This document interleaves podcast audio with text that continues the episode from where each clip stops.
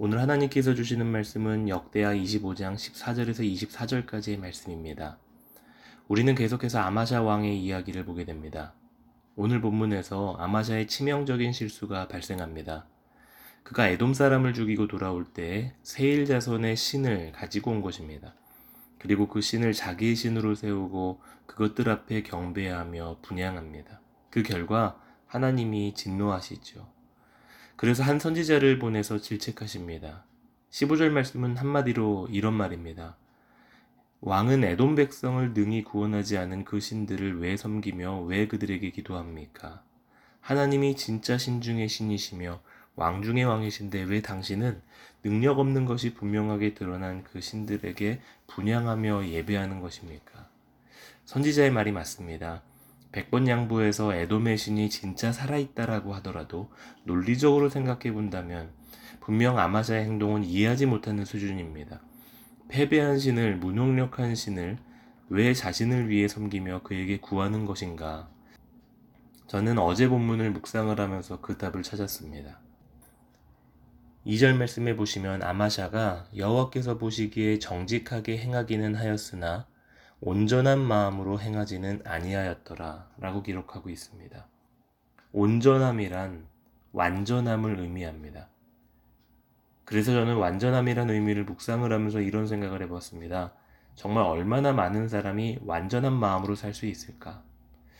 어, 성경을 보아도 그렇게 마음이 완전하게 행한 사람들은 손에 꼽는 것 같습니다. 아니 어쩌면 완전한 마음이란 불가능할 수도 있다라는 생각을 해봅니다. 구약의 위대한 인물을 대표하는 다윗도 신약의 베드로와 제자들도 결국 주님 앞에서 마음이 완전하지 않았습니다. 심지어 주님을 따르고 있는 그 순간에도 완전하지 않았죠. 그 마음이 완전하지 않았기에 사단이 틈타 마음을 흔들어 버리고 넘어지게 만들었던 것입니다.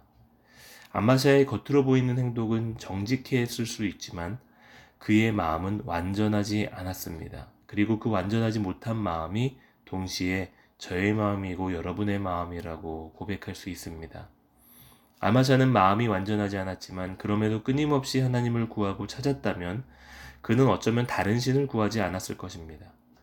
완전하지 않다고 인정하며 그것을 내버려두고 방치하면 결국에는 마음이 변질되게 되어 있습니다. 그리고 그 변질의 중심에는 우상이 있습니다. 우리의 마음에는 늘 우상이 자리 잡습니다.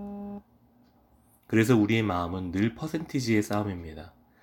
내 마음을 하나님의 그분의 말씀으로 채우는 것이 승리의 비결인 것이죠. 하지만 오늘 아마샤는 말씀이 아닌 우상으로 그 마음을 채웠습니다. 그리고 그 우상의 열매가 나타나는데 그것이 바로 교만입니다.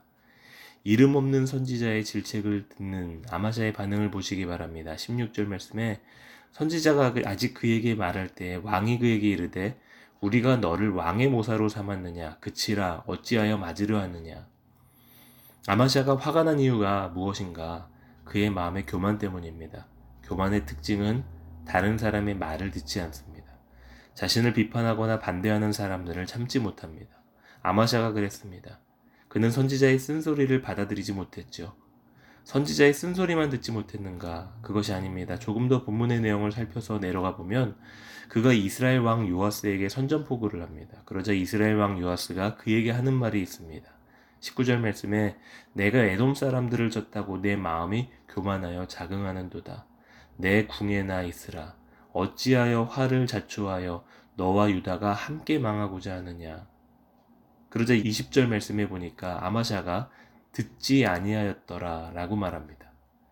여기서 우리는 또 아마샤의 마음에 라는 단어를 듣게 됩니다.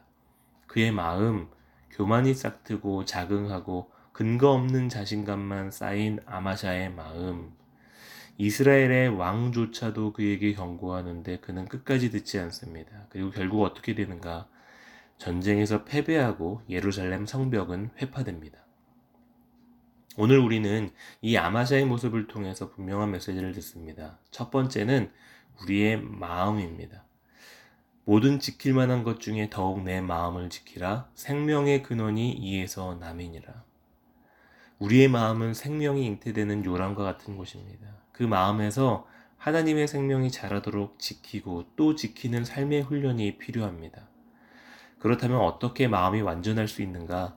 바로 완전하신 하나님의 완전한 말씀을 늘 내 마음에 두어야 합니다. 그 마음을 지키지 못할 때 우리는 아마샤와 같이 우상에 눈독 들이게 되고 이방의 우, 우상이 그럴싸해 보이고 그것이 내 인생에 구체적인 도움을 주는 듯해 보입니다.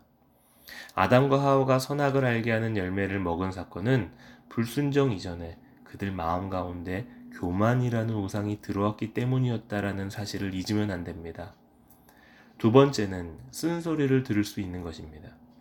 쓴소리를 단소리로 달게 받은 대표적인 인물이 다윗입니다.